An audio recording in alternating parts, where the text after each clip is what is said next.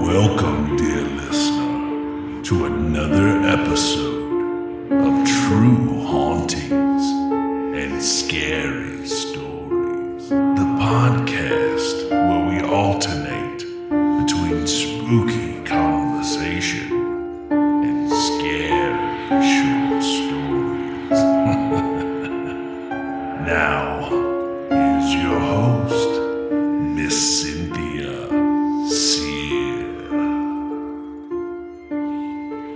spooky friends.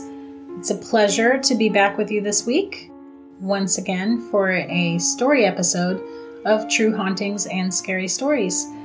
Um, in case you're just now joining and you've never been to this podcast before, the odd numbered episodes are usually myself and my co host Kat, and we're talking about spooky things, spooky subject matter. Sometimes I um, interview other um, paranormal investigators or whatever. Sometimes we read um, true scary stories, true experiences from our followers, and that's always fun. Stuff like that. The even episodes are usually me reading a short story that I have written. So today's story I actually wrote, it's a personalized short story that I wrote for my brother. His name is Decker. Shout out to Deck. I never call him that. I don't know why I said that. Yo, Deck. He's gonna kill me. Anyway, yeah, so he wanted a really evil, creepy story, so I have written a little something up for him. Before we get to that, I have just a few quick announcements. So, the most important announcement to me is that I have two new patrons. Whoop! I have Michael and Christy. Thank you so much, you guys, for joining my Patreon family. You guys are going to get some spooky benefits, and I can't wait for you to enjoy that stuff. My patrons mean so much to me. You guys are the reason I keep doing this. I've been doing this for over a year, almost a year and a half, and loving it. You guys keep me doing it. You help me pay the bills. Podcasting is not free. And uh, I just adore you guys. You give me great spooky um, input in my patron polls that I do. And I just love you guys. You're the best. You're the best. So thank you to Michael and thank you to Christy. You guys, very important to me. I appreciate you greatly. The next um, announcement is actually has to do with Patreon. So if you guys join before October 1st, so if you join my Patreon any level, doesn't matter what level, it can even be the $2.50 a month level. If you join by September 30th, you will get the link to a special bonus episode that Kat and I made that is all of my EVPs I've ever recorded. So, EVPs are electronic voice phenomenon. I record them with my phone pretty often, and I took 15 of my EVPs and I put them all on this episode where Kat and I both listen to them. We talk about what they could be and all that stuff. And the only way that you can hear that bonus episode is if you join my Patreon by September 30th. If you wait until October 1st to join my Patreon, I'm so sorry, but you will not get that link. So, join up. It's spooky season, you guys. You need all the spooky content, and I'm bringing it. Come and get it. Last thing, don't forget to shop on my Etsy store, blah blah blah, salesy things. Lots of mystery boxes on it. Halloween themed mystery boxes, ghost, specifically ghost themed mystery boxes, goth themed. What else do I have? Alien themed, Bigfoot themed. I have all kinds of goofy mystery boxes available on my Etsy store, and Christmas is coming, so why not have a, a spooky Christmas? Every day is Halloween for me, so join me. Join me in the spookiness. So that's it. Now we're going to get to the story, the best part. So Decker answered my four um, story prompt questions. So he wanted to be a demon. So I have put this story together. He said to use his own name, but I asked him if I could tweak it to make it sound more demon like. And he thought that was a great idea, so I went with it. Decker's story is called Evil on the Mountain. Father gathered the children close around the fire. It was village tradition to tell all children the story of the mountain demon once they reached the age of 12. It was always done at night and always around a fire, since the light of the fire was rumored to keep the demon at bay so long as it lit their faces. Children, my father began, you are now of age, your souls vulnerable to the one whose name we cannot say. If you believe you know his name, through rumor or stories, never speak it again. He couldn't hear you before, but you will breathe life into him now, if you speak it. I share a birthday with three others in my community two boys and a girl. The four of us were celebrating our 12th birthday the very next day. The warning must be delivered before we were 12 and able to summon him, or all would be lost. As such, we were now gathered in the dark, with only a roaring fire to protect us. Many centuries ago, there lived a man alone on our mountain, my father began. He enjoyed the solitude and kept mostly to himself, only coming down to gather supplies twice a year. Our village was young then, only a few dozen had settled into the valley. Father paused, staring into the fire as if he longed for the story to take a different path, finish with a different ending. If it were at all possible, but it wasn't. All was well for many years until our village grew in size. Some of our ancestors became wary of the strange man from the mountain people began to refuse trade with him. At first, he tried to show his good nature by giving gifts. Some took kindly to this, but the elders thought it best to cast out the man. They didn't trust him because he didn't participate in their traditions. One of the villagers that treated him kindly was a woman by the name of Kira. She would smuggle food and supplies to him past the village boundaries so as not to be seen except she was seen, on several occasions, in fact. The villagers brought her before the elders, who warned her not to interfere with their decision to cast him out. She argued and lost the trust of her own people. Rumors began to spread that she was a witch and he was her demon lover. Whispers around the village grew louder until she was again caught taking supplies to the edge of their land. A trial was held, and she was found guilty of witchcraft through a series of terrible tests. Tests which, it is believed, the man watched from high up on his mountain. Father paused again. He looked exhausted from merely speaking the story to us. My mind raced as we all sat waiting for him to continue, knowing this story wouldn't end well at all. Most of us had already heard versions of this tale from older kids in town trying to scare us into our parents' beds at night. Those stories, of course, were much more gory and embellished. However, the truth of this story now seemed so much more frightening than their versions had ever been. With each trial Kira was subjected to, the man grew more and more outraged. At the end of it all, the village people began to march Kira to the stake they'd prepared for her.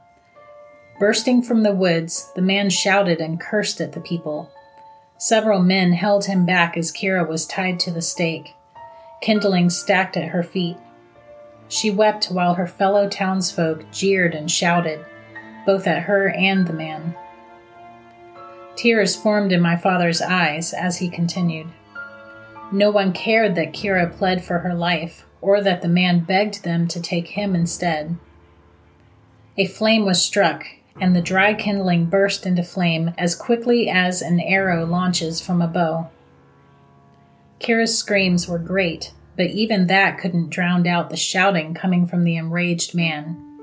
I will see you all in hell, he shouted at them. He was howling his own name at the top of his lungs.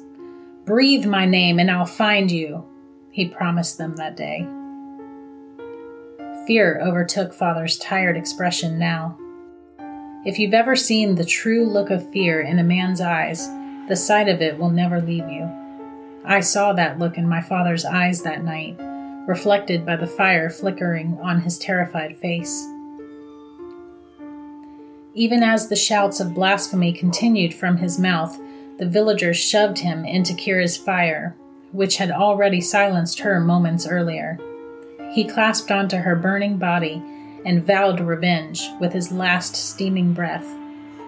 Those who speak my name will never speak it again, he promised them as the fire choked out the last of his voice. Now visibly shaken, my father stood from the stump of wood he'd been seated upon and spoke very softly. Who here believes they know his name? he asked. The boy directly to my right raised his hand and opened his mouth as if to speak. Do not speak it! My father shouted, startling all of us off of our own log seats. The boy squeaked a yelp in reply and threw his raised hand over his mouth. The girl of our group cautiously spoke up. I thought you said we couldn't summon him until we were 12. None of us are yet. Our birthday is tomorrow, she reminded him. Do you really want to tempt fate, child? My father scolded. How certain are you that your birthday was correctly recorded? How certain are you that you were born just after midnight and not just before it? I knew exactly where this line of questioning was coming from. My father had an older sister. She turned 12 two years before he did. She was always the brave one, so I'm told. Another boy dared her to say the name the night before her birthday, after they'd been told the story.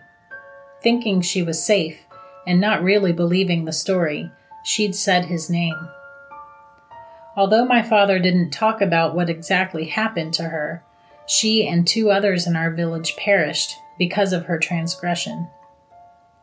No one talked about it actually, except to say that her birthday had been recorded ever so slightly off. She'd spoken his name shortly after the time that she'd been born 12 years earlier. My grandmother blamed herself so heavily that she walked into the woods and was never heard from again. I guess that makes four people who died due to the demon's name being uttered. No one has made the mistake again since. Now, with the light of the fire flashing across our faces, my father stared angrily at us. You've been told the story and been warned of the consequences should you choose to speak his name. If he sheds blood, it will lie solely on your hands. Father stood and walked solemnly away as we all stood and stared at the fire and then at each other. I imagine 12 year olds are not normally supposed to have such heavy responsibilities laid at their feet so young, but that's the way of our people.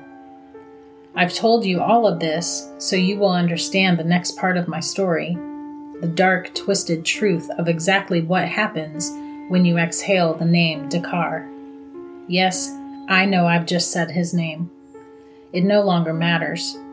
The name has been said already, and death has followed, as it always does. Now I have no other task than to wait. I may as well continue the story to pass the time. It won't be long now. Many years after the menacing tale was detailed over a roaring fire to mere children, I found myself in the unenviable position of retelling the famed warning. The task was passed down through families who'd been entangled with the demon. We are expected to pass down the warning to future generations as a penance of sorts, a way to prevent further destruction and death. Besides, who better to preach the dangers than a family that has endured the consequences of saying that name? I began much like my father did before me, He'd passed away a few years earlier, a great relief to him even if he didn't know it at the time. He wouldn't have wanted to see Dakar wreaking havoc on our village this way. The kids hung on my every word, shivering every now and then.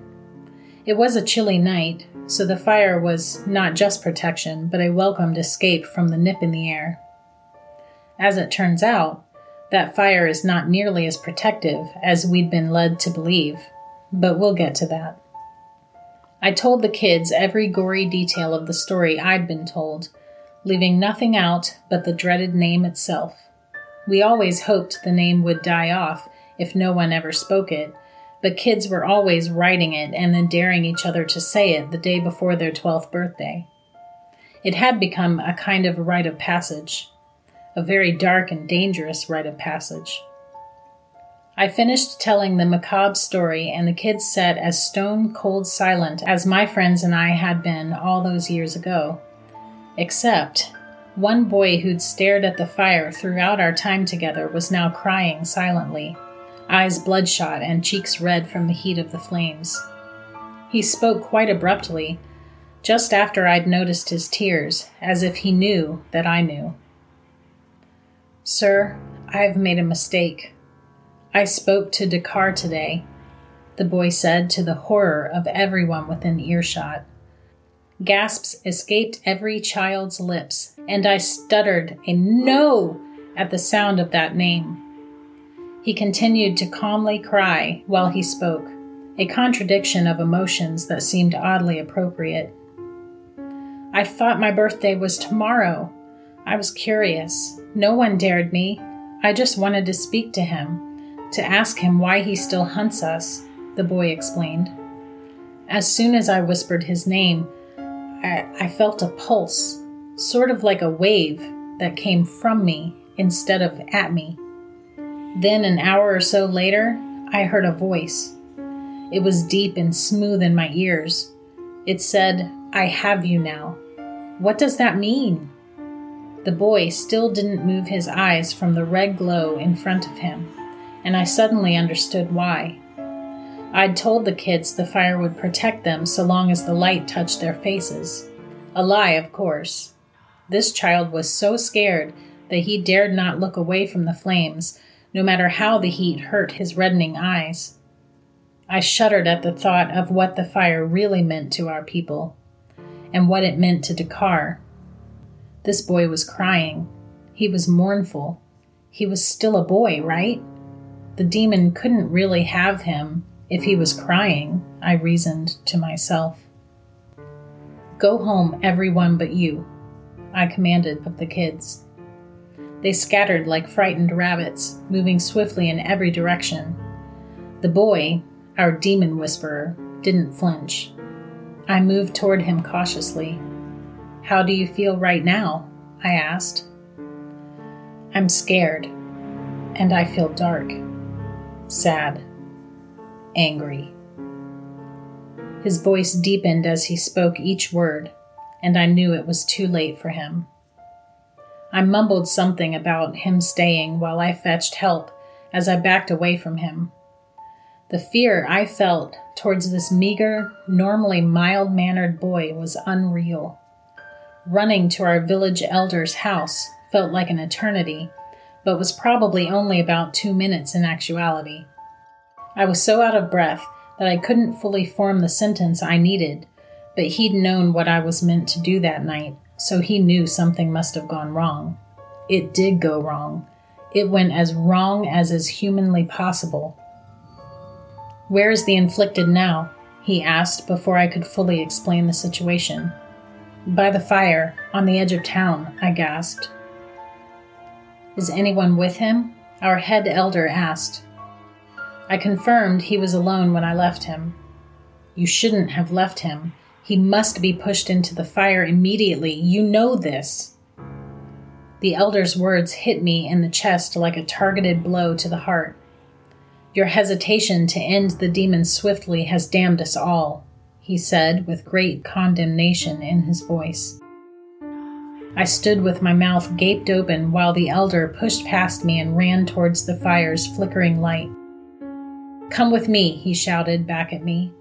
I'll need help if he's still there. I'll need even more if he's not, he warned.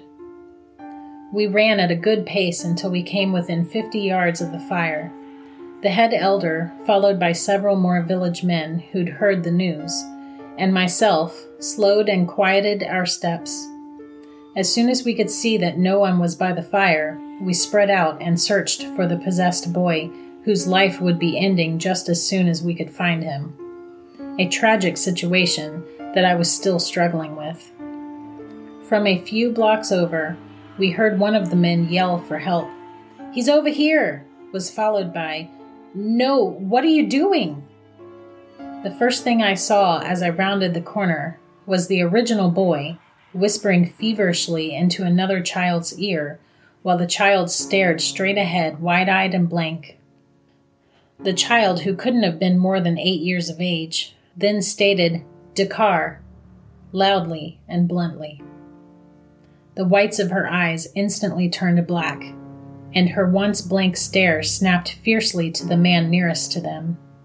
She glared at him, almost hungrily, and picked up a stick that lay on the ground as she walked toward him. He turned and bolted at the fire, still roaring in the distance, hoping to get to it before she got to him. He did indeed reach the fire just as the little girl threw the stick so straight and with such force that it went clean through the man and landed in the fire in front of him. He lurched forward with the force of it and fell into the fire face first. All of this unfolded in front of me, frozen with fear. I looked away just as she was approaching the fire, drawn by a strange gurgling sound to my left. Another child, with black eyes, stood over one of the men, blood running down his face while the man lay drowning in his own blood on the ground. This little boy had bitten and ripped the man's neck right out, and now stared at a woman who'd come out to find her daughter, the same daughter who now hovered near the fire. She didn't understand that her daughter was lost already. She would have tried to save her if she'd had the chance. The blood soaked boy didn't give her the opportunity. It was at this point that I ran. I'm not proud of it, not at all. But there was nothing I could do. Black eyed children were seemingly everywhere, and I would be of no use to anyone dead, so I ran into the bushes while no one was looking. I was hoping to hide there until morning and then make my escape by following the river as far away from this valley as I could get. But I can see now that those plans will never come to fruition. The children grew too numerous, and I needed better protection. I formed a large ring of branches and dried brush. Lighting a stick in the fire the man was now burning in, I stood in the middle of my makeshift protection and lit the ring ablaze. That is why I now say it doesn't matter if I say his name or not. Dakar now surrounds my fire ring in the bodies of so many children from our village dripping with the blood of my friends and family. And I realize the error in my desperate grasp at protection. I cannot replenish the wood burning around me. Once the fire fades, Dakar will enter. If only I'd pushed the boy into the flames. I couldn't. I still saw the boy, not the demon. The children circle tighter around my fire as I hear a faint voice, not with my ears so much as in my head, I have you now.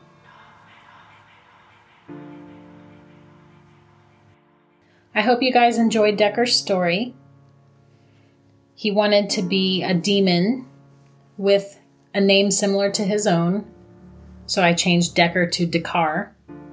And he wanted to be evil and he wanted to live forever. That's what I came up with for him.